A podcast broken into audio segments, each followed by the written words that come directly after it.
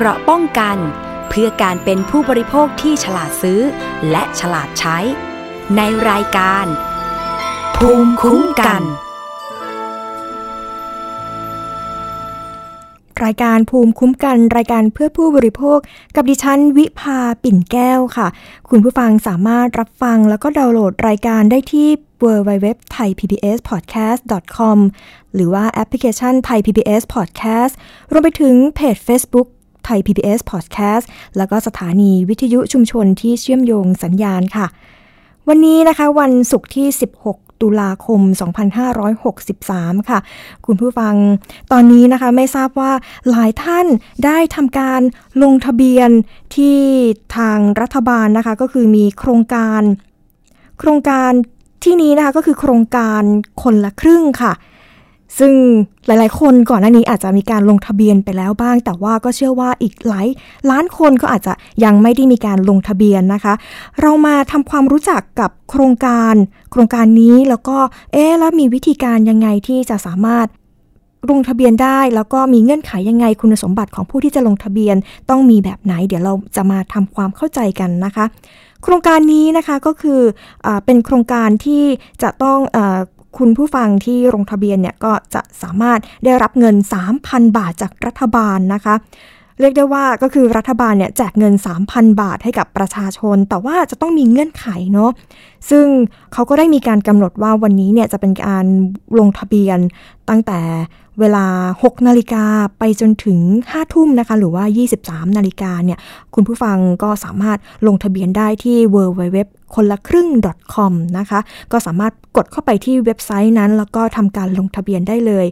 กรณีนี้นะคะก็คือมีการที่ประชุมของคณะรัฐมนตรีเนี่ย ก็ได้มีการมีมติเห็นชอบ ให้พิจารณาคณะกรรมการกันกรองนะคะ ให้ใช้จ่ายเงินกู้เนี่ยเมื่อวันที่ 29 กันยายน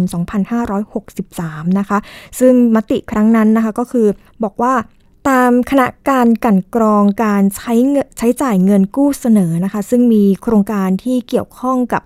กระทรวงการคลัง 2 โครงการค่ะก็คือ โครงการเพิ่มกำลังซื้อให้แก่ผู้มีบัตร สวัสดิการแห่งรัฐ แล้วก็โครงการคนละครึ่งนะคะ ก็คือโครงการนี้ ซึ่งโครงการนี้เนี่ยก็คือมีวัตถุประสงค์ก็เพื่อที่จะฟื้นฟูเศรษฐกิจระดับ รากฐานรากนะคะสำหรับผู้ที่ประกอบการรายย่อย โดยเฉพาะกลุ่มหาบเร่แผงรอยนะคะ เพื่อให้มีไรายได้จากการขายสินค้าเพิ่มขึ้นค่ะ ซึ่งเขาก็จะนำเงินตรงนี้เนี่ยไปกระจายรายได้กับกลุ่มที่ร้านค้าหาบเร่แผงรอยนะคะ โดยภาครัฐเนี่ยก็ร่วมจ่ายค่าอาหารเครื่องดื่ม แล้วก็สินค้าทั่วไปผ่านฝ่ายของผู้ที่ซื้อนะคะ ก็คือร้อยละ 50 อันนี้นะคะเขาจะจะมีข้อจำกัดโดยการใช้จ่ายเงินก็คือไม่เกิน 150 บาทต่อคนต่อวันค่ะ หรือว่าไม่เกิน 3,000 บาทต่อคน ตลอดระยะเวลาโครงการ ก็เป็นวงเงินรวมทั้งหมดนะคะ ก็คือ 3 30,000 ล้านบาทค่ะกับโครงการนี้สำหรับการเปิดลงทะเบียนร้านค้านะคะ ในโครงการคนละครึ่งเนี่ยก็คือมีการลงทะเบียนไปตั้งแต่เมื่อวันที่ 1 ตุลาคม 2563 นะคะ ซึ่งเรื่องนี้ดิฉันก็ได้มีการรายงานคุณผู้ฟังไปก่อนหน้านี้นะคะ ที่ที่มีให้ร้านค้าเนี่ยได้มีการทำการลงทะเบียนไปก่อนหน้านี้แล้ว ซึ่งก็มีการได้รับความสนใจจากร้านค้าเป็นจำนวนมากค่ะ ส่วนประชาชนทั่วไปเนี่ย ก็เริ่มที่จะใช้สิทธิ์แล้วก็ลงทะเบียนได้นะคะ ก็คือวันที่ 16 ตุลาคมก็คือวันนี้ ขณะเดียวกันคือคุณผู้ฟังสามารถหยิบโทรศัพท์ หรือว่าเปิดคอมพิวเตอร์นะคะ เข้าไปที่ www คนละครึ่ง .com ก็สามารถลงทะเบียนได้นะคะจำนวนที่ผู้ที่ลงทะเบียนเนี่ยก็คือเขาก็มีการจำกัดเหมือนกันจำกัดสิทธิ์เหมือนกันนะคะ ก็คือจำนวน 10 ล้านคนค่ะ ซึ่งก็จะสามารถเริ่มใช้จ่ายได้วันที่ 23 ตุลาคมไปจนถึง 31ธันวาคม 2563 นะคะ หรือว่าสิ้นปีนี้ ระยะเวลาในการใช้จ่ายก็เกือบเกือบ หนึ่งเดือนเออหนึ่งเดือนกว่านะคะ ก็คือตั้งแต่ 23 23 ตุลาไปจนถึง 31 ธันวาคม 1 เดือนกว่าๆที่คุณผู้ฟังจะสามารถใช้สิทธิ์นี้ได้สำหรับคุณสมบัติของผู้ลงทะเบียนในการรับสิทธิ์นะคะ แจกเงิน 3,000 บาทเนี่ยมีอะไรบ้าง เรามาฟังกันนะคะ ก็คือคุณสมบัติก็คือจะต้องมีบัตรประชาชนนะคะ แล้วก็ต้องเป็นบุคคลที่มีสัญชาติไทยด้วย อายุก็ตั้งแต่ 18 ปีบริบูรณ์ขึ้นไปนะคะ อันนี้ก็คือต้องเป็นณวันลงทะเบียนเท่านั้นนะคะ ก็คืออายุ 18 ปีบริบูรณ์ แล้วก็ลงทะเบียนผ่านเว็บไซต์ www คนละครึ่ง .com ค่ะ ก็ตั้งแต่วันที่ 16 ตุลาคมก็คือวันนี้นะคะ ไปจนถึงตั้งแต่ 6 โมงเช้าไปจนถึง 5 ทุ่ม แล้วก็ต้องไม่ใช่ผู้ที่ถือบัตรสวัสดิการแห่งรัฐด้วยนะคะ อันนี้ต้องมาร์กดอกจันเอาไว้นะคะสำหรับกรณีนี้เนี่ย ต้องไม่ใช่ผู้ที่ถือบัตรสวัสดิการแห่งรัฐนะคะ ถึงจะมีสิทธิ์ แล้วก็มีการจำกัดจำนวนเงินนะคะ ไม่เกิน 10 ล้านคน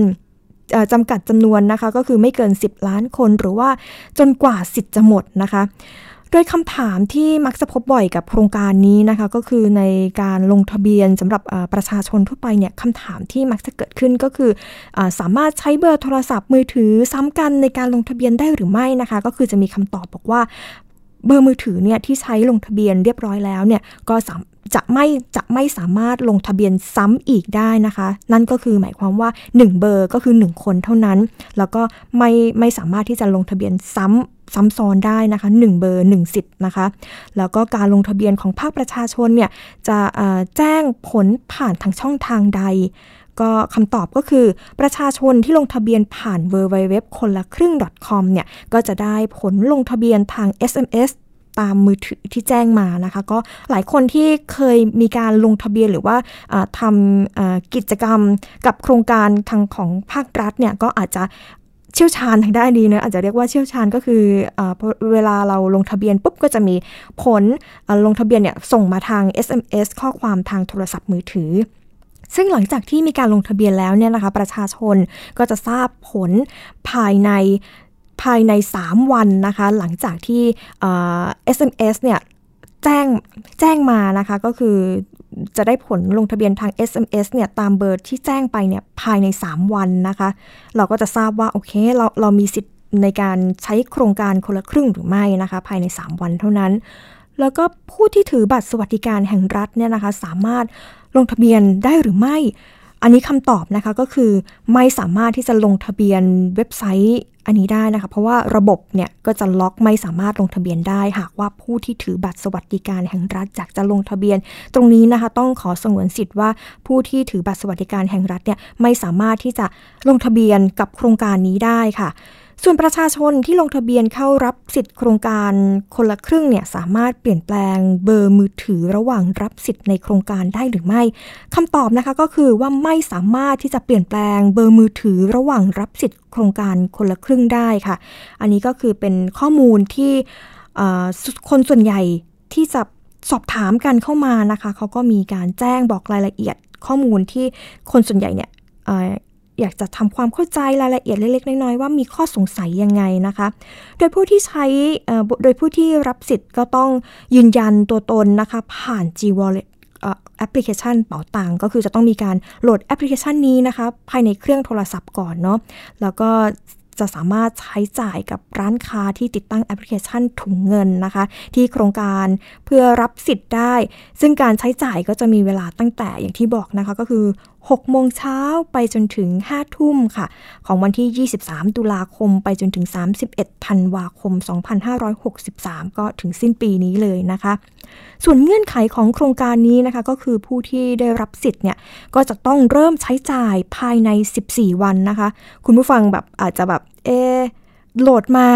แต่ว่าไม่ใช้จ่ายภายใน 14 วันเนี่ยก็ถือว่าไม่ไม่ได้ร่วมโครงการนะคะ ก็คือโครงการเนี่ยก็จะถูกตัดสิทธิ์ไปโดยอัตโนมัติค่ะไม่สามารถที่จะลงทะเบียนได้อีกเนาะเพราะว่าถ้าเราพอโหลดมาปุ๊บก็ต้องรีบใช้จ่ายทันที เพราะว่าอย่างที่บอกไปข้างต้นว่า วัตถุประสงค์ของโครงการนี้ก็เพื่อที่จะมีการกระตุ้นเศรษฐกิจนะคะสำหรับสำหรับ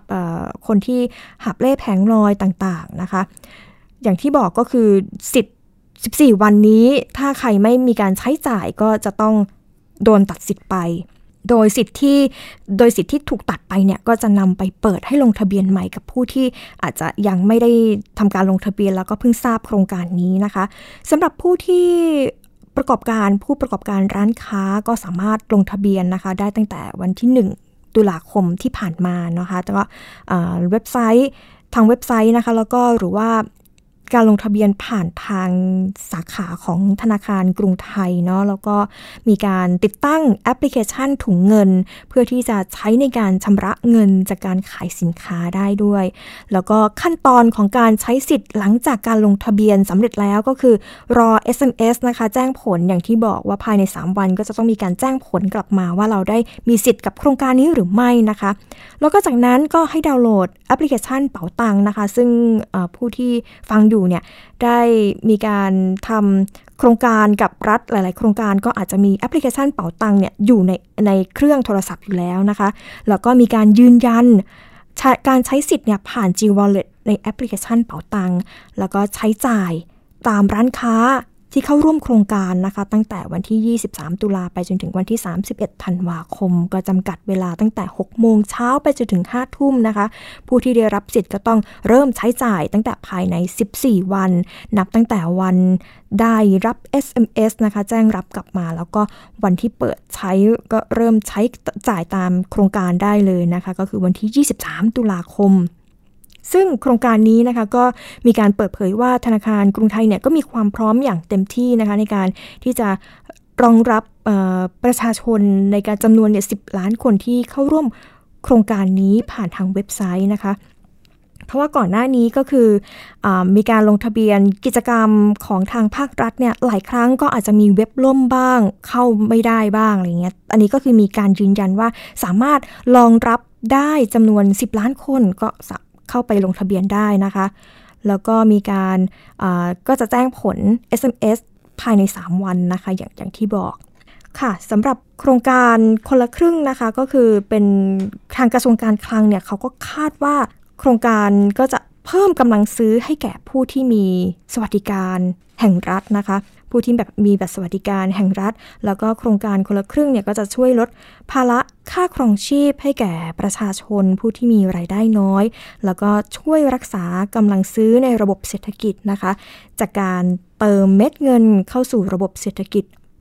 81,000 ล้านบาทค่ะ แล้วก็ครอบคลุมประชาชน 24 ล้านคน ซึ่งจะช่วยให้มีเงินหมุนเวียนในระบบเศรษฐกิจเพิ่มขึ้น ในช่วงที่เหลือของปี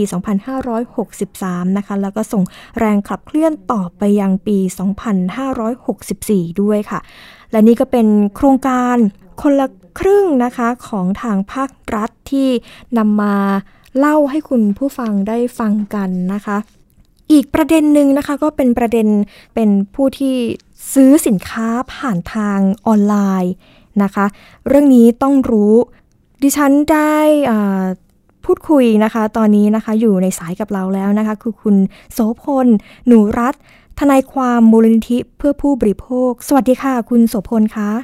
ครับ สวัสดีคุณฝนแล้วก็ท่านผู้ฟังผู้ชมทุกท่านครับ ค่ะ สอบถามเรื่องนี้นะคะ กรณีที่ร้านค้าออนไลน์เนี่ยก็จะต้องมีการติดป้ายราคา ตรงนี้นะคะก็คือเมื่อกฎหมายกำหนดให้ผู้ประกอบการร้านค้าออนไลน์เนี่ยต้องแสดงราคาแล้วก็รายละเอียดสินค้าเนี่ยตรงนี้ค่ะ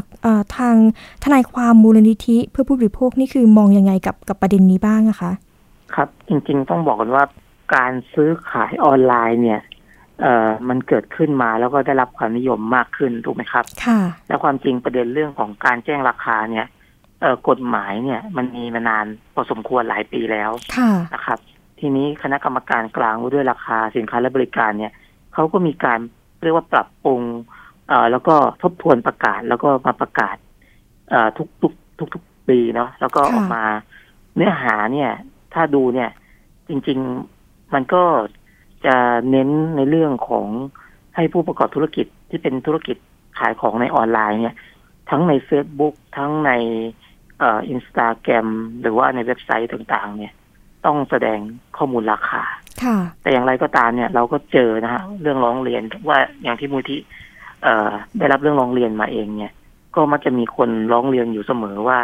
การขายของโดยเฉพาะใน Facebook เองเนี่ย ก็ไม่ได้แสดงราคาที่ชัดเจนหรือแม้กระทั่งที่เป็นข่าวในช่วงปีที่ผ่านมาเนี่ยก็จะเห็นว่ามีอยู่ออกเรื่อยๆ เกี่ยวกับปัญหาของการที่ซื้อของเราได้ไม่ตรงได้ไม่ครบใช่ไหมครับ เช่นเราสั่งคือเวลาเราเห็นรูปภาพในเว็บไซต์เนี่ย มันก็จะดูดีสวยงาม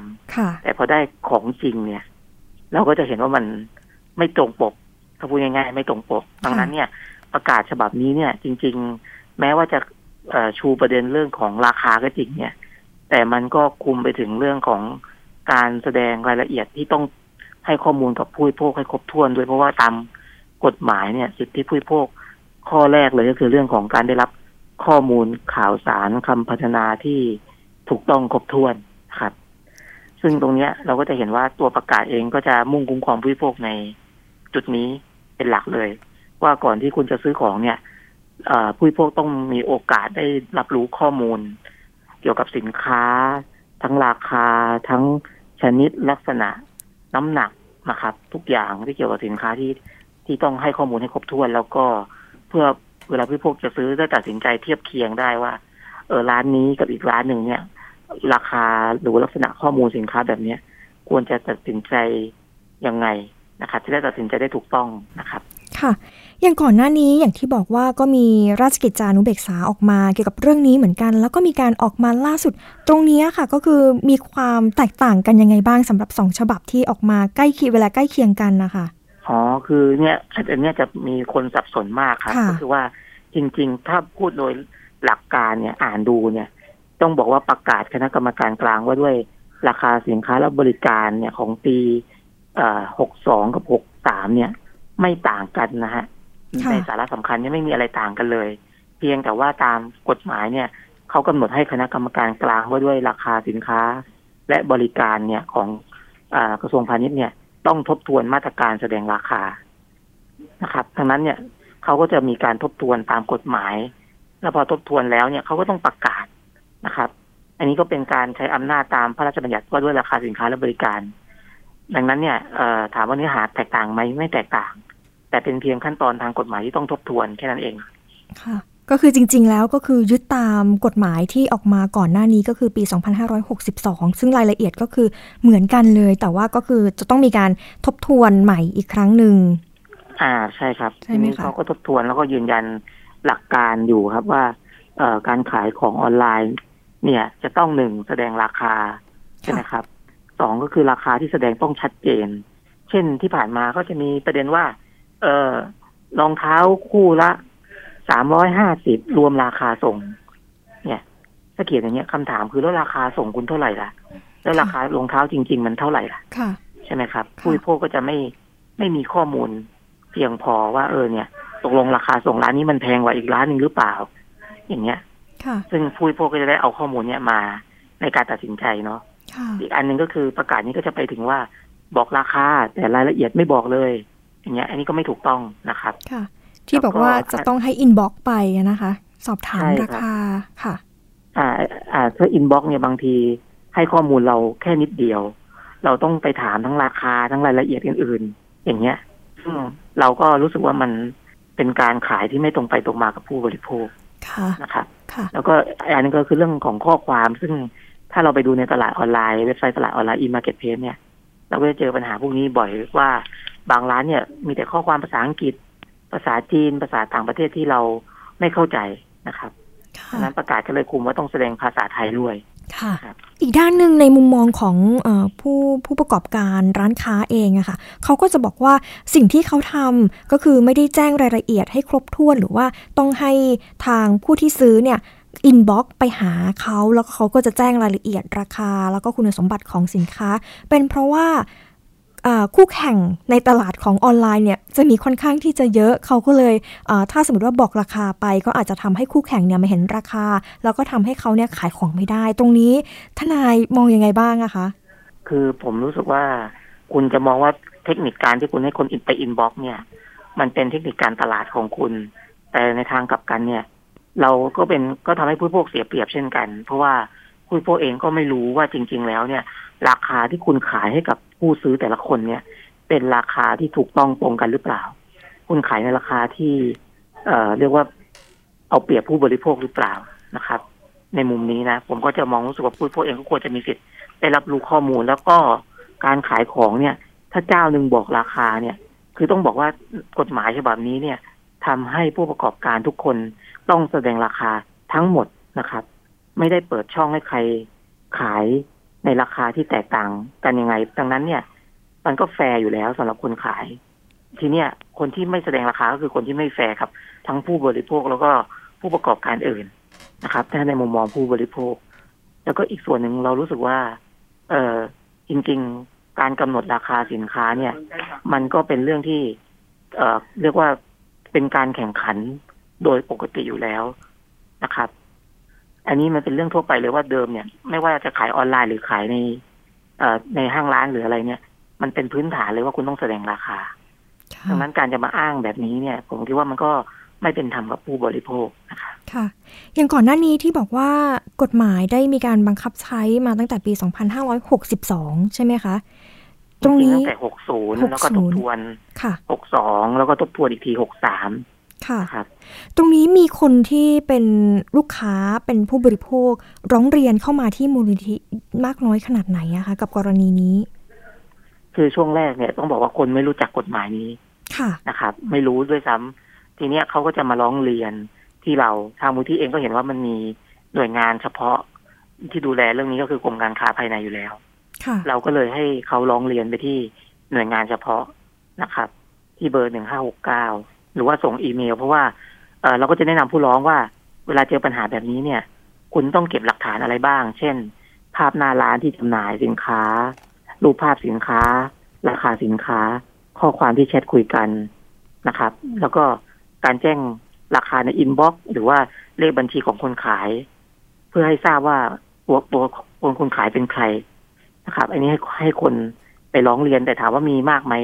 ก็อาจจะยังมีไม่มาก เพราะว่าหนึ่ง ส่วนหนึ่งคนก็อาจจะไปไม่หนึ่งไม่รู้กฎหมายสองก็อาจจะเขาเขาถึงข้อมูลแล้วก็ไปร้องกับหน่วยงานเองก็มีเหมือนกันนะครับ ค่ะ ตรงนี้ก็คือเอเราต้องสร้างความเข้าใจให้กับผู้บริโภค เพราะว่าส่วนใหญ่อย่างที่บอกก็คือ ไม่ไม่ค่อยที่จะทราบกฎหมายนี้ว่ามีการบังคับใช้มาแล้ว ใช่ครับแล้วที่สำคัญคือกฎหมายเนี้ยมีประโยชน์ตรงที่ว่า ร้องเรียนเนี่ย ได้เงินรางวัลนำจับด้วย อืมค่ะครับค่ะ อันนี้เป็นข้อดีของกฎหมายนี้คือว่าสมมติถ้าเราร้องเรียนไปเนี่ย จะได้สินบนนำจับ เวลาเขาปรับไปแล้วเนี่ยคือยี่สิบห้าเปอร์เซ็นเช่นค่าปรับเนี่ย ถ้าเป็นผู้ประกอบการที่เป็นนิติเนี่ย นิติบุคคลเนี่ยปรับสูงสุดมันหนึ่งหมื่นบาท คนที่ร้องเรียนก็จะได้สองพันห้าร้อยบาทนะครับ ก็ถือว่าไม่น้อยนะฮะถ้าเกิดมีการปรับกันจริง ๆ แล้วก็ตรงนี้เนี่ยก็คิดว่าช่วงนี้เนี่ย โควิดคนก็ อาจจะเดือดร้อนนะครับคิดว่าอันนี้ก็เป็นช่องทางหนึ่งถ้าเกิดหนึ่งก็ช่วยสนับสนุนให้เกิดการค้าขายออนไลน์ที่ตรงไปตรงมาไม่เอาเปรียบผู้บริโภคอีกส่วนหนึ่งก็คือว่าเรื่องค่าปรับนี่ก็เป็นรายได้ให้กับประชาชนด้วยที่ช่วยเหลือรัฐในการจับผู้กระทำความผิดนะครับ ค่ะ อย่างสอบถามนิดนึง อย่างผู้บริโภคที่ฟังรายการนี้อยู่ก็อยากจะทราบเหมือนกันว่าไอ้เรื่องที่ถ้าเราได้ไปมีการไปแจ้งนะคะ ก็คือจะได้ 25%ของของอค่าปรับใช่ไหมคะ ตรงนี้คือจะต้องไปรับที่ไหนอะไรยังไงอะคะ คือปกติเนี่ยเขาก็จะให้ร้องเรียนไปทางอีเมล1569 at dit go th นะครับ คืออันเนี้ยเคยมีคนที่ เรียกว่าโทรลองทดลองโทรไปร้องเรียน ซึ่งเจ้าหน้าที่ก็บอกว่าถ้าทางโทรศัพท์เนี่ยเขาไม่สามารถเก็บหลักฐานได้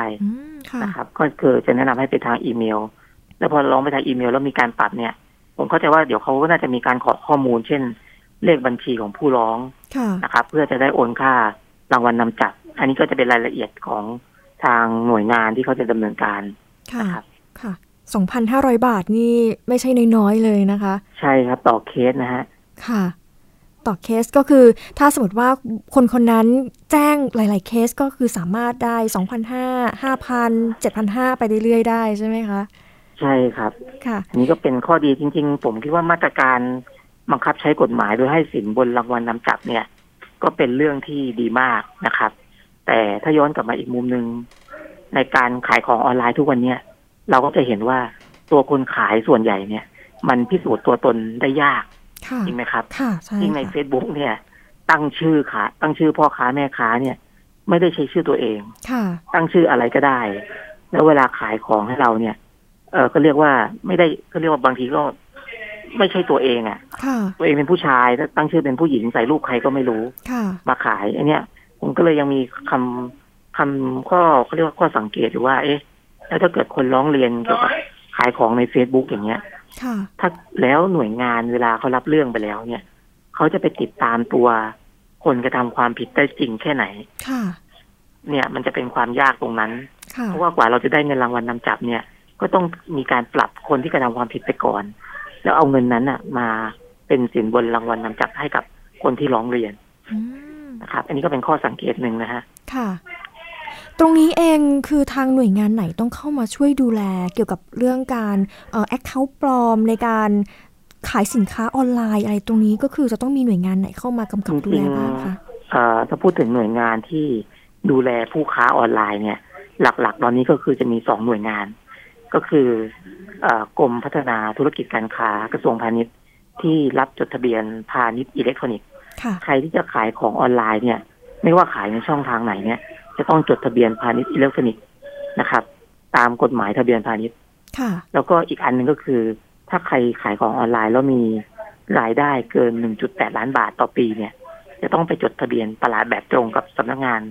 คณะกรรมการคุ้มครองผู้บริโภคหรือว่าสคบค่ะด้วยค่ะนะครับ ตอนนี้มีสองหน่วยงานคือสคบกับกรมพัฒนาธุรกิจการค้าเนี่ยที่ดูแลผู้บริโภค เกี่ยวกับการค้าขายออนไลน์ คนขายของออนไลน์อยู่เนี่ยต้องมีตัวตน แต่เราเห็นว่าทุกวันเนี้ยเรียกว่า ไม่มีกระบวนการตรวจสอบหรือโลหรือว่าลงโทษหรือว่าประกาศอะไรออกมาแบบจริงจังเลยค่ะเนี่ยเป็นเรื่องที่ทำให้เรียกว่าระบบการจัดการคนขายของออนไลน์ทุกวันเนี้ยก็คิดว่ากฎหมายเนี่ยยัง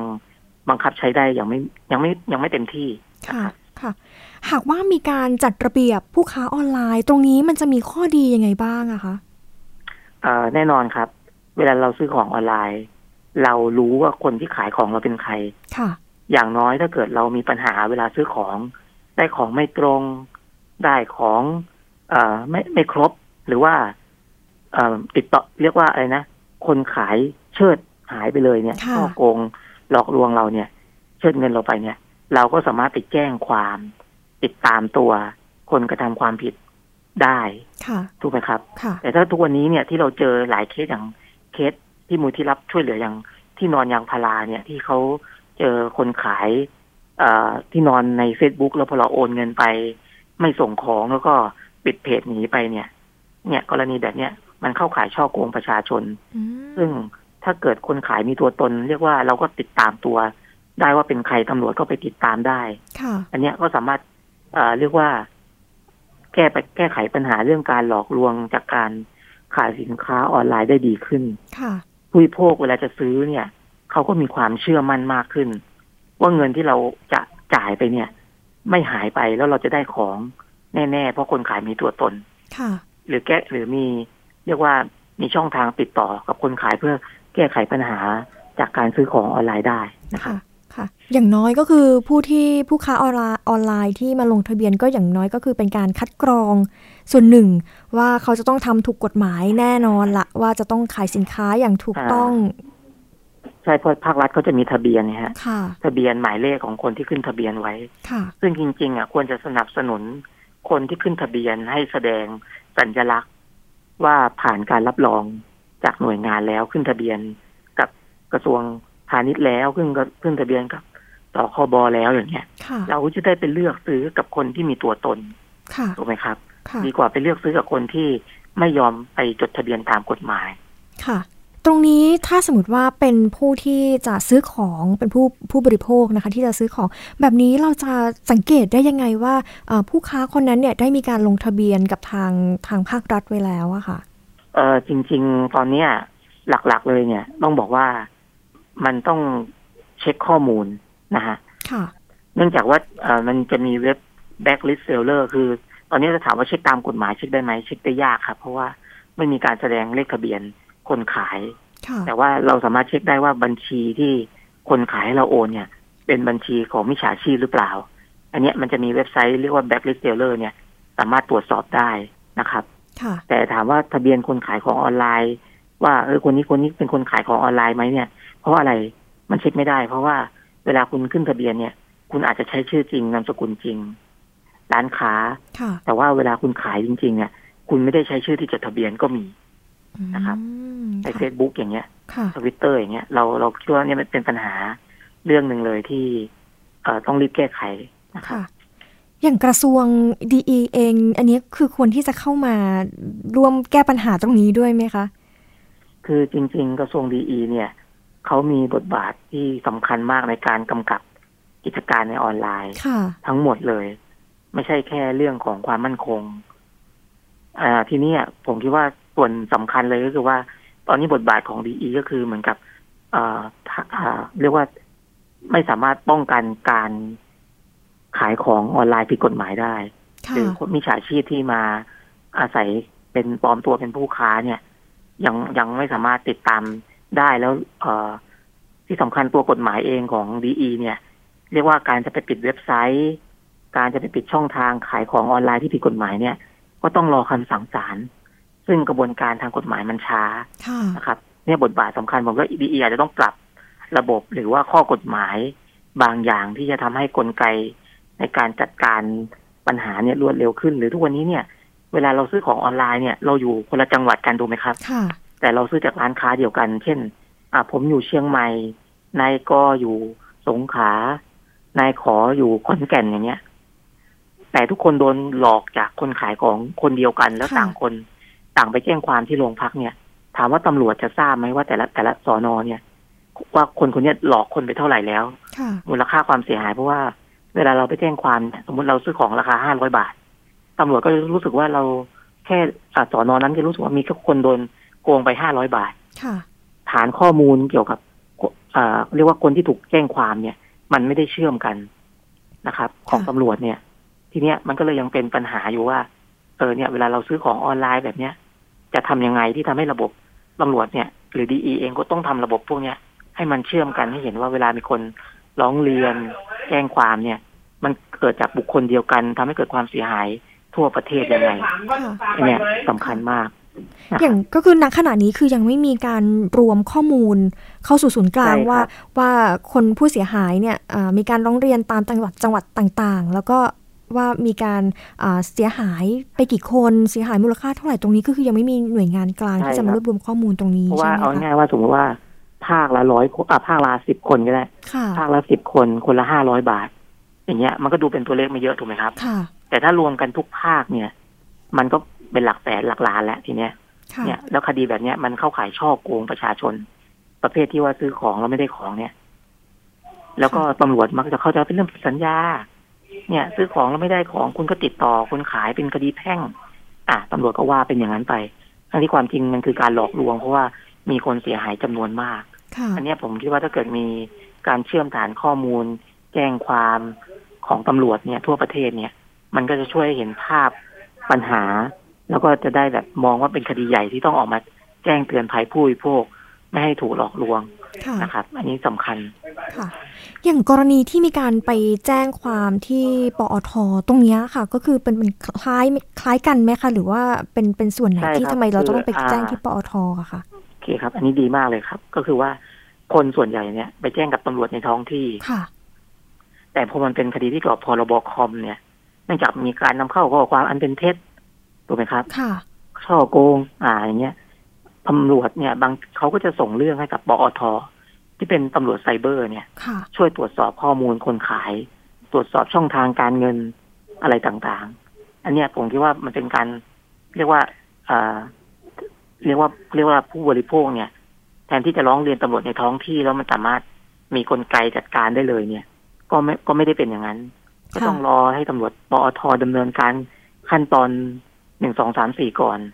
อะไรอย่างเงี้ย หรือว่า ผู้ร้องก็ต้องไปตามเรื่องกับปอทเองอย่างเงี้ยอันนี้มันก็ทำให้เห็นว่ากลไกร้องเรียนเนี่ยสำหรับผู้บริโภคเนี่ยมันไม่ง่ายแล้วมันก็ล่าช้านะครับ อันนี้ก็ยังเป็นปัญหาอยู่ที่ว่ากว่าจะจับคนจะทำความผิดสักคนได้เนี่ย มันใช้เวลานานเหลือเกิน แล้วก็ เรียกว่าคนก็จะถูกหลอกไปเรื่อยๆ ในระหว่างที่กำลังตามจับตัวอยู่ ค่ะนะครับค่ะ อย่างบางคนก็คือเสียหายอาจจะหลักร้อยหลักพัน แต่เวลาเจอตอนช่วงการดำเนินการ ตามคดี ก็ค่อนข้างที่จะใช้ระยะเวลาใช้ค่าใช้จ่ายในการเดินทางมา ก็อาจจะไม่ฟ้องและไม่ดำเนินคดีต่ออะไรก็จะทำให้ผู้ที่ช่อโกงหรือว่ามิจฉาชีพเนี่ยได้ใจแล้วก็ไปหลอกคนอื่นต่อแบบนี้ใช่ไหมคะ ใช่ครับใช่ครับค่ะยังย้อนกลับมาอีกครั้งหนึ่งคืออย่างกฎหมายออนไลน์พ่อค้าแม่ค้าออนไลน์ที่จะต้องมีการติดป้ายราคาตามกฎหมายเนี่ยนะคะ คือผู้ประกอบการที่ไม่ระบุราคาเนี่ยมีความผิดแล้วก็โทษตามกฎหมายยังไงบ้างอะคะ ครับกก็คือจริงๆ โทษปรับสูงสุดก็คือหนึ่งหมื่นบาทนะครับอย่างที่แจ้งไป เพราะว่ามันเป็นเขาเรียกว่าเป็นความผิดตามพรบว่าด้วยราคาสินค้าและบริการ พศสองห้าสี่สองนะครับ อันนี้ก็จะมีบทลงโทษอยู่นะครับโทษปรับมีโทษปรับนะครับหนึ่งหมื่นบาทแล้วก็ เออจริง ๆ แล้วก็อย่างที่บอกว่ามีรางวัลนำจับด้วยสำหรับคนที่แจ้งเบาะแสนะครับ อันนี้สำคัญนะฮะต้องแจ้งด้วยว่าขอรับ สินบนนำจับนะครับ ค่ะอ่าเวลาร้องเรียนนะครับ ต้องแจ้งตรงข้อมูลนี้ด้วย สุดท้ายค่ะ อยากจะให้ช่วยเน้นย้ำอีกครั้งหนึ่งว่า ผู้ที่จะมีการแจ้งความกับผู้ที่ประกอบการผู้ประกอบการที่ไม่ได้แสดงติดป้ายติดราคา ตรงนี้ต้องต้องนำหลักฐานอะไรไปยืนยันบ้างอะคะครับหนึ่งเลยนะครับ หลักฐานที่ต้องเก็บก็คือ ภาพแคปภาพนะครับ ชื่อร้านค้า แคปภาพชื่อสินค้า รูปสินค้านะครับ ข้อความที่ inbox คุย คือสมมติเราเจอว่าเขาไม่ขายของในราคา เราก็ต้อง inbox ไปถามถูกไหมครับค่ะเขาถึงจะแจ้งข้อมูลเรา อันเนี้ยเราก็ต้องแคปภาพที่แชทคุยกับคนขายเนี่ยมาด้วยค่ะแล้วก็ราคาแชทไอ้ตรงแชทเนี่ยต้องเห็นข้อความราคาที่เขาแจ้งใน inbox เราด้วยว่าราคาเท่าไหร่ยังไง รวมถึงถ้าให้ดีเลยเนี่ย ควรจะมีเลขข้อมูลบัญชีธนาคารของคนขายนะครับ เพื่อให้ตรวจสอบเพราะว่าตอนนี้ต้องบอกว่า แค่ดูชื่อร้านชื่อ Facebook ไอดีคนขายอย่างเดียวเนี่ย มันระบุตัวตนไม่ได้ เราต้องใช้ชื่อบัญชีธนาคารนะครับ ประกอบในการตรวจสอบอันนี้จะเป็นหลักฐานสำคัญที่จะช่วยในการนำจับผู้กระทำความผิดฐานไม่แจ้งราคา หรือรายละเอียดสินค้า แล้วก็ส่งไปที่อีเมลหนึ่งห้าหกเก้า at dit go th ของกรมการค้าภายในครับผมค่ะ เอาละค่ะขอบคุณคุณโสพลหนูรัฐทนายความมูลนิธิเพื่อผู้บริโภคมากนะคะ ที่มาช่วยบอกรายละเอียดเกี่ยวกับการที่เราจะทำยังไงกับกฎหมายนี้ แล้วก็ผู้บริโภคก็จะได้ทำความเข้าใจด้วยนะคะว่าตรงนี้เนี่ยมีกฎหมายบังคับใช้แล้วก็สามารถที่จะแจ้งดำเนินคดีกับผู้ที่ผู้ประกอบการร้านค้าที่แบบไม่แสดงราคาได้ ขอบคุณมากนะคะ คุณโสพลครับผมค่ะขอบคุณค่ะต รงนี้นะคะก็คือหลายคนอาจจะเคยถูกพ่อค้าแม่ค้าขายของออนไลน์เนี่ยนะคะ บอกว่าอะให้ไปสอบถามกันในข้อความ inbox เวลาเราถามราคาหรือว่าถามคุณสมบัติของสินค้า แล้วก็ไปถามกันใน inbox ซึ่งตรงนี้อย่างที่บอกนะคะ ก็คือมีกฎหมายออกมาบังคับใช้แล้วนะคะ อย่างที่คุณโสพลได้บอกไว้ก็คือมีตั้งแต่ปี2560 นะคะ แล้วก็เรื่อยมาจนปัจจุบัน แล้วก็มีการอัปเดตบ่อยๆ เพื่อที่จะบอกกล่าวกับผู้ผู้บริโภค ให้เน้นย้ำกันนะคะ ว่ามีกฎหมายฉบับนี้ออกมาแล้วด้วย แล้วก็หากมีการแจ้งแจ้งดำเนินคดี แล้วก็เราก็จะได้รับสินบนนำจับด้วยนะคะ 25%เลยทีเดียวนะปรับเงินเเงินปรับเนี่ย10,000บาทเราก็จะได้ 2,500 บาทนะคะ ซึ่งก็หลายคนตอนนี้นะคะ อย่างที่บอกที่คุยกับคุณโสพลไปว่าช่วงสถานการณ์โควิด -19 ก็หลายคนก็อาจจะ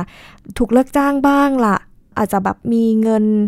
น้อยลงบ้างจากภาวะเศรษฐกิจที่ค่อนข้างที่จะไม่ไม่ปกติเหมือนเดิมนะคะ ก็ตรงนี้ก็เป็นอีกแนวทางหนึ่งที่จะช่วยให้คุณผู้ฟังเนี่ยได้รับเงินรางวัลนนำจับนะคะ 2,500 บาท ซึ่งมีหลาย ๆ เคสก็เพิ่มจำนวนไป 2,500 บาท 5,000 7,500 ซึ่งก็ไม่ใช่น้อย ๆ เลยทีเดียวนะคะ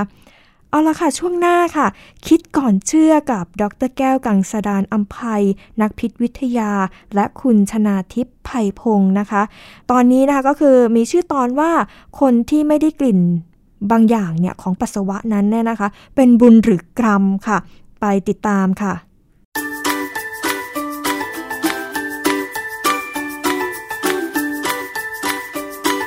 ช่วงคิดก่อนเชื่อ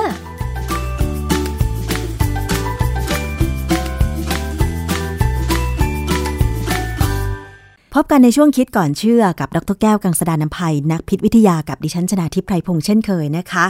วันนี้พูดกันถึงเรื่องของกลิ่นปัสสาวะกันอีกครั้งหนึ่งค่ะคุณผู้ฟัง ซึ่งกลิ่นปัสสาวะก็อาจจะบ่งบอกได้ว่าร่างกายหรือสุขภาพของเราเป็นอย่างไร หรือบางครั้งค่ะ เรากินอาหารที่มีกลิ่นฉุนก็มักจะถูกขับออกมาทางปัสสาวะนั่นเองนะคะ แต่ว่าเรื่องของการที่บางคนอาจจะ ไม่ได้กลิ่นของปัสสาวะ มันจะส่งผลอะไร หรือบางคนเนี่ยนะคะ ไม่ได้กลิ่นอะไรเลย โดยเฉพาะถ้าเกิดว่าคนทั่วไปได้กลิ่น แต่ทำไมเนี่ยบุคคลนั้นถึงไม่ได้กลิ่นนะคะ อย่างเช่น เราเคยได้ยินข่าวใช่ไหมคะว่า ถ้าเวลาแก๊สรั่วเนี่ยนะคะ มันก็มักจะมีกลิ่นแก๊สออกมาก่อนนะคะทำให้เรารู้ว่าแก๊สรั่วแล้วนะ แล้วก็จะได้หาทางที่จะทำให้ป้องกันเหตุจากแก๊สรั่วนั้นใช่ไหมคะ แต่ถ้าบางคนไม่ได้กลิ่นอะไรเลยเนี่ย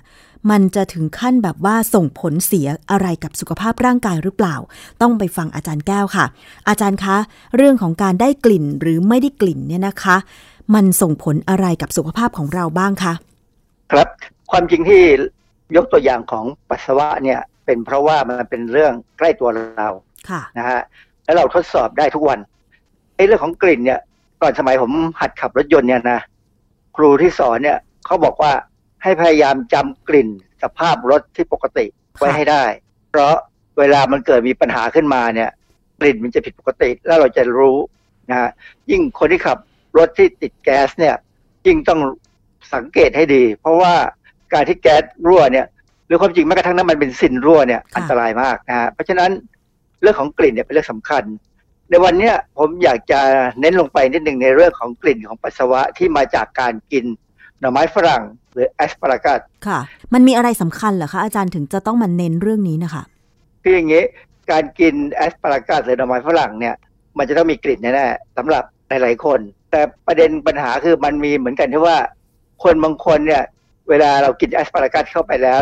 เราไม่ได้กลิ่น การที่ไม่ได้กลิ่นเนี่ย เป็นเพราะจมูกเราไม่ดี หรือประสาทเราไม่ดี หรือเราไม่ทำให้ปัสสาวะเรามีกลิ่น มันเป็นสองประเด็นนะค่ะ คือมีหนังสืออยู่เล่มหนึ่งเป็นหนังสือ ว่าไปค่อนข้างจะโบราณนะฮะแต่ว่าเขาพิมพ์เนี่ยมาปี2003เนี่ย แต่ว่าเรื่องเนี้ยเป็นเรื่องเก่าที่เขามาพิมพ์ใหม่ชื่อเรื่องเนี่ยตลกดีเขาใช้คำว่า fart proudly fart proudly นี่ fart ที่แปลว่าตด หรือผายลมผายลมอย่างมีความภูมิใจยอง หญิงพยองมันเป็นเรื่องของที่เขาพูดถึงเบนจามินแฟรงกลินนะฮะเบนจามินแฟรงกลินเนี่ยในปี 1781 เนี่ยเคยบันทึกว่าเขามีประสบการณ์ว่าการกินแอสปารากัสหรือหน่อไม้ฝรั่งเนี่ยเพียงไม่กี่ต้นทำให้ปัสสาวะมีกลิ่นที่ไม่พึงประสงค์เหรอคะเอ๊เดี๋ยวดิฉันนึกก่อนนะว่าเวลาดิฉันกินผัดหน่อไม้ฝรั่งใส่กุ้งเนี่ย มีกลิ่นออกมาไหมจำไม่ได้อาจารย์ หรือ แทบจะไม่มีกลิ่นเลยต้องลองดูค่ะการที่จำได้เลย มีหึงเลยนะฮะอันนี้ในปี 2014 เนี่ยมีบทความเรื่อง why asparagus makes your urine smell ทำไมแอสปารากัสถึงทำให้ปัสสาวะท่านมีกลิ่นนะฮะ เป็นบทความอยู่ในเว็บชื่อ Aurora Healthcare นะฮะเขาอธิบายว่าเมื่อเรากินหน่อไม้ฝรั่งเข้าไปแล้วเนี่ย ร่างกายจะย่อยสารตัวหนึ่งในหน่อไม้ฝรั่งชื่อกรด asparagusic หรือ asparagusic acid เนี่ยนะคือเวลาย่อยมันแล้วเนี่ยก็จะดูดซึมเข้าไปในร่างกายเราแล้วก็ถูกเปลี่ยนแปลง การเปลี่ยนแปลงเนี่ยทำให้มีการปล่อยสารกลุ่มที่มีกำมะถันเป็นองค์ประกอบทำให้ปัสสาวะมีกลิ่น ในบทความชื่อ Food Idiosyncrasies Beetroot and Asparagus ตีพิมพ์ในวารสาร Drug Metabolism and Disposition ปี 2001 เนี่ย คือบีทรูทเนี่ยกินเข้าไปแล้วส่วนใหญ่ปัสสาวะจะออกมาแดง เพราะบีทรูทเนี่ยสีแดงเข้มสีแดงเออเข้มปี๋เลยนะฮะแต่ asparagus เนี่ยเป็นในแง่ของกลิ่น เพราะฉะนั้นส่วนของ asparagus ที่เขาพูดในบทความเนี่ยเขาบอกว่าในทางเดินอาหารของเราเนี่ยพอเราได้ asparagusic acid เข้าไปในร่างกายแล้วเนี่ยตับนะจะย่อยสารตัวเนี้ยไปเป็นสารประกอบซัลเฟอร์ หรือกำมะถันเนี่ยหกชนิดชื่อ methanethiol ตัวหนึ่ง dimethyl sulfide dimethyl sul disulfide bis methylthiomethane dimethyl sulfoxide แล้วก็ dimethyl sulfone มันชื่อเคมีทั้งนั้นนะแต่มีตัวหนึ่งที่ผมอยากจะเน้นนิดหนึ่งตัวหนึ่งชื่อ dimethyl sulfoxide dimethyl sulfoxide เนี่ยไม่ได้เป็นตัวหลักนะแต่ว่ามันเป็นสารตัวหนึ่ง ซึ่งในเรื่องของการใช้เป็นยาเนี่ย เราใช้ dimethyl sulfoxide เนี่ยเป็นตัวกัดหูด นึกออกไหมหูดที่มันขึ้นมาตามผิวหนัง เวลาเรามีอายุมากๆเนี่ยบางทีเราก็มีหูดเนี่ยเป็นเนื้องอกเล็กๆเนี่ยนะตามหน้าตามตัวเนี่ย เราใช้ dimethyl sulfoxide เนี่ยเป็นตัวกัดนะอู้มันเป็นสารเคมีที่ในห้องแล็บในห้องปฏิบัติการเราใช้เพื่อย่อยเนื้อให้หายไปเลยอะย่อยให้มันจากเนื้อชิ้นๆกลายเป็นสารละลายได้เลยค่ะ เป็นสารที่รุนแรงมากนะฮะทีนี้มันเกิดมาจากการกินแอสพารากัสเหมือนกัน แต่ว่าคงเกิดปริมาณน้อยนะฮะเพราะจริงๆแล้วเนี่ย ตัวกลิ่นที่อยู่ในปัสสาวะเราเนี่ยมันมาจากสารเมทเทนไทโอนะสารเมทเทนไทโอเนี่ยเป็นตัวหลักที่ทำให้เกิดกลิ่น คราวนี้คนบางคนเนี่ยกินเข้าไปแล้วเวลาฉี่มาเนี่ยได้กลิ่นเลย หมายถึงว่าคนบางคนกินหน่อไม้ฝรั่งไปแล้วก็คือปัสสาวะออกมาแล้วมีกลิ่นเลย มีกลิ่นอย่างรวดเร็วเขาเขาบอกว่าจริง ๆ แล้วเนี่ยมันอยู่ในภายในเวลาไม่เกิน 60 นาทีนะประมาณนั้นนะค่ะ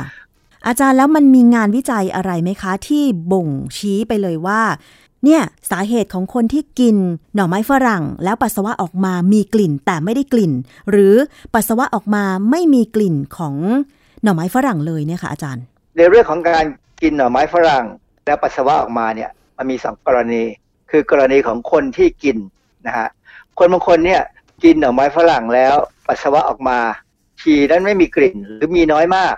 เหตุผลก็คือว่าอาจจะเป็นเพราะว่ามีการดูดซึมสารแอสปารากูซิกแอซิดที่อยู่ในหน่อไม้ฝรั่งเนี่ยต่ำหรือบางทีก็บางคนก็ไม่ดูดซึมนะฮะก็เลยไม่มีกลิ่นทีนี้อีกประเด็นหนึ่งคือบางคนเนี่ยกินหน่อไม้ฝรั่งแล้ว ก็ไม่มีกลิ่นในปัสสาวะเลยเขามีคำอธิบายทางวิชาการว่าบางคนอาจจะขาดเอนไซม์ที่จะเปลี่ยนเจ้า asparagusic acid เนี่ยให้ไปเป็นสารที่มีกลิ่นแต่ว่า ที่สำคัญคือในในเว็บต่างๆเนี่ยเขายังบอกว่ายังหางานวิจัย เฉพาะเรื่องนี้ไม่ได้ว่ามันเป็นการบกพร่องทางพันธุกรรมแบบไหนนะเพราะฉะนั้นกรณีคนกินเนี่ยเราพูดไปแล้วว่าบางคนไม่มีกลิ่นด้วยสองกรณีอาจจะมีสองสาเหตุนะฮะอีกกรณีหนึ่งคนกินแล้วดมด้วยว่าตัวเองกินแล้วเป็นยังไง กับบางคนเนี่ยอาจจะมีความจำเป็นต้องไปดมกลิ่นปัสสาวะของคนอื่น ซึ่งก็คือคนที่ทำหน้าที่เป็นพวก เจ้าหน้าที่เทคนิคการแพทย์นั่นแหละบางทีเขาเวลาเขาเอาปัสสาวะมาตรวจเนี่ยนะจริง ๆเขาดูดูทั้งสีและดูกลิ่นด้วยค่ะ นะแต่ว่าเขาก็ไม่ได้บอกใครหรอกว่าใครกลิ่นเป็นยังไงนะเพราะมันเป็นความลับอะไรอย่างเงี้ยนะกรณีของการดมเนี่ย มันมีบทความชื่อ Web-based Participant Driven Studies Yield Novel Genetic Association for Common Traits เป็นงานวิจัยที่เขาทำเกี่ยวกับเรื่องของพันธุกรรมจีโนมโปรเจกต์อะคือ Human Genome Project คือเรื่องเกี่ยวกับพันธุกรรมของคนทั้งโลกเนี่ยนะตีพิมพ์ในวารสาร PROS Genetics ในเดือนมิถุนายน 2020 บทความนี้เนี่ยเขาให้ข้อมูลว่ามันเป็นลักษณะเฉพาะบุคคลที่มีการกลายพันธุ์ในลักษณะของ Single Nucleotide Polymorphism เราเคยพูดไปแล้วเนี่ยว่าเราเขาเรียกเขาใช้คำย่อว่า SNP ว่า เป็นการกลายพันธุ์ที่โครโมโซมแท่งที่หนึ่งของมนุษย์เนี่ยนะตำแหน่งที่เป็น SNP เนี่ยคืออยู่สามสามตำแหน่ง แต่เป็นตำแหน่งของยีนชื่อ OR2M7 เออมันเป็นยีนที่สร้างโปรตีนสำหรับไปเป็น receptor เพื่อรับกลิ่นของมนุษย์ค่ะได้ออกไหมครับ ถ้าสมมติว่าโปรตีนตัวนี้กลายพันธุ์ การรับกลิ่นของมนุษย์จะเปลี่ยนไป ก็คือดมอะไรก็ไม่มีกลิ่นเลยใช่ไหมคะอาจารย์ ไม่ถึงอย่างนั้น คือมันมันยีนกลุ่มนี้มันเป็นยีนกลุ่มใหญ่สามร้อยกว่ายีน ถ้าบางคนกลายพันธุ์ทั้งหมดเลย ก็จะไม่ได้กลิ่นอะไรเลย ซึ่งมีบางคนเกิดมาเนี่ยเขาไม่ได้กลิ่นอะไรเลยมีนะอ๋อเหรอแต่ว่าไม่ค่อยเยอะ บางคนเนี่ยเขาได้กลิ่นไม่หมดไม่เหมือนคนอื่น ตัวอย่างที่ชัดมากคือในเรื่องของไอ้เจ้ายีนที่เป็นยีนสร้างตัวรับสำหรับแอสปารากัสนี่แหละ ที่ว่าเขาศึกษากันมาก บทความที่ผมกล่าวไปเมื่อกี้เนี่ยได้รับเงินสนับสนุนจากบริษัทชื่อ 73 and me 23 และฉันทำไมถึง 23 เข้าใจว่า 23เนี่ยมาจากจำนวนคู่ของโครโมโซมของมนุษย์แล้วเขาตั้งชื่อประหลาด บริษัทนี้รับตรวจสอบการรับกลิ่นของปัสสาวะจากคนที่กินหน่อไม้ฝรั่งค่ะคือตรวจสอบว่าใครที่ส่งตัวอย่าง อาจจะเป็นตัวอย่างเลือดหรือน้ำลายหรืออะไรก็แล้วแต่เนี่ยนะไปเขาตรวจเนี่ยเขาจะตรวจดูเลยว่าคนคนนี้มีปัญหาการรับกลิ่นจากปัสสาวะ ไม่ว่าของตัวเองหรือของคนอื่นก็ตามที่กินหน่อไม้ฝรั่งหรือเปล่าค่ะอันนี้ถามว่าทำไมตรวจสอบนี่มันจะมีผลอะไรผมก็พยายามจินตนาการนะตอนนี้ต้องจินตนาการเลยเพราะว่าไม่มีใครมีที่ไหนพูด การที่เขารับบริการเนี่ยมันเป็นเพราะว่าผมเข้าใจเองนะว่า เนื่องจากว่าในทางพันธุศาสตร์เนี่ยยีนของมนุษย์เนี่ยเวลาทำงานเนี่ยไม่ได้ทำงานเดี่ยวๆเขาจะทำงานร่วมกันภาษาอังกฤษใช้คำว่า gene gene interaction เพราะฉะนั้นถ้ามียีนตัวใดตัวหนึ่ง กลายพันธุ์ไป ยีนตัวอื่นจะมีปัญหา อันนี้เป็นหลักที่ค่อนข้างจะเป็นหลักเกณฑ์ทางพันธุศาสตร์เลย ดังนั้นเนี่ยการที่เขารับตรวจยีนเกี่ยวกับการรับกลิ่นของคนที่กินหน่อไม้ฝรั่งและปัสสาวะมีกลิ่นเนี่ยมันคงต้องมีผลอะไรบางอย่าง ผมเห็นตัวอย่างที่เขาส่งผลการตรวจเนี่ยที่เขาเอามาเอามาโพสต์ไว้ในเน็ตเนี่ยเขาก็ส่งผลไปว่าคนนี้ส่งมาตรวจแล้วยีนปกติหรือไม่ปกตินะฮะซึ่งอันนี้เป็นเรื่องที่น่าสนใจ คือบ้านเราเนี่ยไม่มีใครศึกษาเรื่องแบบนี้ จริง ๆ บ้านเราก็มีหน่อไม้ฝรั่งกินอยู่ตลอดปีนะอาจารย์ คือดิฉันก็กำลังมองว่างานวิจัยที่อาจารย์อธิบายให้ฟังเนี่ยเขาจะสื่อถึงอะไร เช่น หน่อไม้ฝรั่งมันมีสารที่สามารถบ่งบอกได้ว่า ถ้าใครก็ตามกินเข้าไป ปัสสาวะไม่มีกลิ่น หรือปัสสาวะมีกลิ่น แต่ไม่ได้กลิ่นของหน่อไม้ฝรั่งนั้นเนี่ยแสดงว่านอกจาก การรับกลิ่นของคนนั้นผิดปกติแล้วมันจะส่งผลอะไร ต่อสุขภาพร่างกาย คือถ้ายีนนั้น มันกลายพันธุ์ไปหรือเปล่าอาจารย์ ประมาณนั้นเอามาดูมันจะมีบทความหนึ่งที่น่าสนใจ มันเป็นบทความ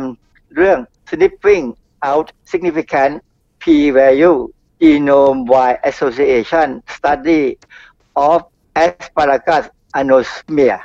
คำว่า anosmia เนี่ย มันแปลว่าไม่ได้กลิ่น แต่พอเป็น asparagus anosmia เนี่ยแปลว่าไม่ได้กลิ่น asparagus ในปัสสาวะตีความอย่างนั้นเลยนะฮะบทความเนี่ยขึ้นต้นในคำว่า sniffing sniffing คือการดมกลิ่นนะฮะ out significant แต่ที่เขาใช้คำว่า p p w e value ความจริงแล้วคำว่า p value ในทางสถิติเนี่ยมันเป็นเรื่องของที่เขาใช้โดยทั่วๆไปเพื่อดูดูความมีนัยสำคัญของการศึกษา แต่ตอนนี้เขามาใช้ล้อๆเอาว่า p w e p value ซึ่ง p แปลว่าปัสสาวะ บทความนี้ตีพิมพ์ในวารสาร BMJ ปี 2016 ที่น่าสนใจคือว่าอย่างเงี้ยเขาไปดูข้อมูลทางพันธุกรรมของคนที่อยู่ในโครงการศึกษาทางระบาดวิทยา ที่ใหญ่มากเลยสองโครงการ เป็นโครงการของมหาวิทยาลัยฮาวาดชื่อโครงการหนึ่งชื่อ Nurse Health Study อันนี้เป็นผู้หญิงหมด และเป็นพยาบาลหมดเลย เขาศึกษาเป็น 20-30 ปีต่อเนื่องมาเลยว่า พยาบาลพวกนี้มีพฤติกรรมการกินยังไง แล้วมีโรคอะไรบ้างนะอีกโครงการหนึ่งชื่อ Health Professionals Follow Up Study อันนี้ก็เป็นการศึกษาในหมอผู้ชายนานระยะยาวเหมือนกันนะฮะว่ากินยังไงมีพฤติกรรมการกินแล้วก็มีสุขภาพยังไงบ้างเขาไปดูข้อมูลสรุปเนี่ยเขาก็พบว่าการได้กลิ่นปัสสาวะของอาสาสมัครเนี่ยปรากฏว่า 58%ของผู้ชายได้กลิ่น กับ61%ของผู้หญิงได้กลิ่น แสดงว่ามีอีกส่วนหนึ่งไม่ได้กลิ่น แสดงว่ามันมีปัญหาเกี่ยวกับโครโมโซม และตัวเลขเกิน 50 ทั้งคู่เนี่ยของของอาสาสมัครซึ่งเป็นพันๆคนเนี่ยมันน่าสนใจว่าทำไมถึงเป็นเช่นนั้น แล้วการที่เขากลายพันธุ์แบบนี้มันมีผลอะไรต่อเนื่องหรือเปล่าหมายถึงยีนของเรากลายพันธุ์จนทำให้เราไม่สามารถได้กลิ่นหรือรับกลิ่นของหน่อไม้ฝรั่งได้ หมายความว่าร่างกายของเราอาจจะ มีสิ่งอะไรที่บ่งบอกว่าผิดปกติใช่ไหมอาจารย์ ทั้งรับกลิ่น ทั้งปล่อยกลิ่นเลย มันมีสองยีนที่เกี่ยวข้องนะซึ่งยังมีงานวิจัยต้องทำต่อเขาบอกว่ามันเป็นเรื่องที่ค่อนข้างจะลึกซึ้งต้องทำต่ออีก พอสมควรยังสรุปอะไรไม่ได้นัก แต่เพียงแต่ว่า ถามตัวผมเองว่า ผมได้กินไหมผมกินแล้ว โอ้ผมปกติ อืมค่ะ แต่ว่าเดี๋ยวดิฉันต้องไปลองกินหน่อไม้ฝรั่งแล้วสังเกต กลิ่นปัสสาวะของตัวเองดูว่ามีกลิ่นออกมาไหมหรือตัวเองไม่ได้กลิ่น เทียบหน่อไม้ฝรั่ง เทียบชะอม เทียบสตอ เทียบลูกเหลียงค่ะ ถ้าใครกินอะไรบางอย่างแล้วไม่ได้กลิ่นเนี่ยสงสัยแล้วนะแต่ถ้าได้กินทุกอย่างวันนี้อย่างหนึ่งอย่างหนึ่งอย่างหนึ่งแล้วมีกลิ่นก็ปกติฮะเหรอคะงูแต่ถ้าพูดถึงว่าชาอม สตอ ลูกเหนียงเนี่ยนะคะ กลิ่นหมดเลยอาจารย์มีกลิ่นออกมาหมดเลย แต่มันอาจจะเป็นเพราะไม่มีมียีนมีปัญหาเกี่ยวกับหน่อไม้ฝรั่งก็ได้การดมยีนการดมค่ะ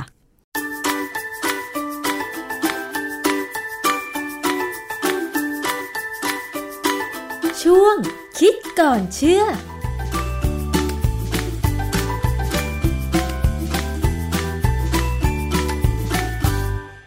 ค่ะ และนั่นก็เป็นช่วงคิดก่อนเชื่อนะคะ ช่วงตอนที่คนที่ไม่ได้กลิ่นบางอย่างของปัสสาวะนั้นเป็นบุญหรือกรรมนะคะ ก็ได้รับฟังข้อมูลข้อมูลดีๆ จากคุณชนาทิพย์ไพพงศ์แล้วก็ดรแก้วกังสดานอัมภัยนักนักพิษวิทยานะคะสำหรับวันนี้นะคะ ดิฉันวิภาปิ่นแก้วค่ะ ต้องขอลาคุณผู้ฟังไปก่อนค่ะ สวัสดีค่ะ